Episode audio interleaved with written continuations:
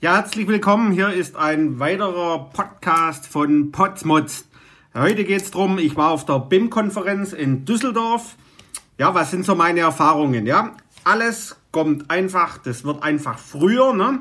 Das heißt, im Planungsprozess Dort, wo der Bauherr noch nicht mal weiß, was er so richtig will, dort muss man schon ganz genau abstecken, was kommt, welches ist die kleinste gemeinsame Einheit aller Gewerke, also sprich zum Beispiel Segmente oder Raumsegmente. Man muss den Bauherr ganz genau abfragen, was will er denn, was hat er denn und der stellt sich dann meistens hin, wie Sie das wahrscheinlich alle kennen. Ja, weiß ich noch nicht, müssen wir mal fragen. Ne? Der Nutzer weiß das auch nicht so.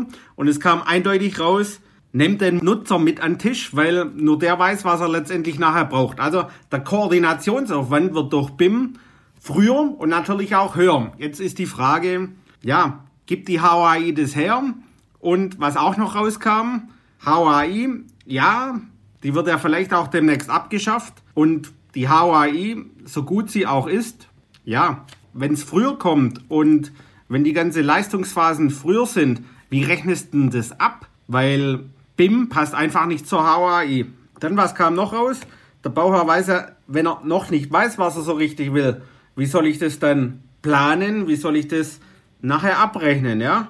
Und was auch rauskam, die Ingenieurausbildung wird immer schlechter. Der heutige Planer, CAD-Mann oder wie, wie auch immer, ne? die sitzen da vor ihrem Rechner, spielen da irgendwelche Sachen ein und sagen dann hinterher, keine Ahnung, ob die Pumpe die richtige Größe hat, weil mein Rechenprogramm, das haut's raus. Und ob das letztendlich nachher stimmt oder nicht, das Handwerkszeug, das fällt den heutigen Ingenieuren, die so direkt vom Studium fertig werden.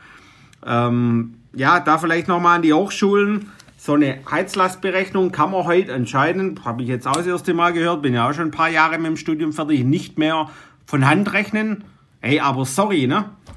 Wenn doch eine Software irgendwas automatisch rausspuckt, dann kann ich doch nicht sagen, der Hersteller ist schuld, weil ich vielleicht irgendwo eine Kommastelle verschoben habe oder oder oder, sondern ich als Ingenieur, wo vor der Maschine sitze oder von der Maschine, also sprich vom Computer, irgendwas ausgegeben krieg, das muss ich doch überprüfen und sagen, ey, ist denn die Pumpe von der Förderhöhe, ist die richtig ausgelegt, ne? Oder Strangschemata, passt denn das, ne? und kann doch nicht einfach sagen, was ein Quatsch. Ne? Und wo die Hersteller auch noch Probleme haben, war mir jetzt auch neu, aus einem Grundriss, aus einer Planung im Prinzip rumzusetzen, ein Strangschema draus zu machen. Weil was die so sagen, ja, es sieht gut aus, aber es ist nicht logisch erklärbar, warum der Heizkörper oder warum irgendwas dort anders ist, wie es letztendlich nachher im Grundriss geplant ist.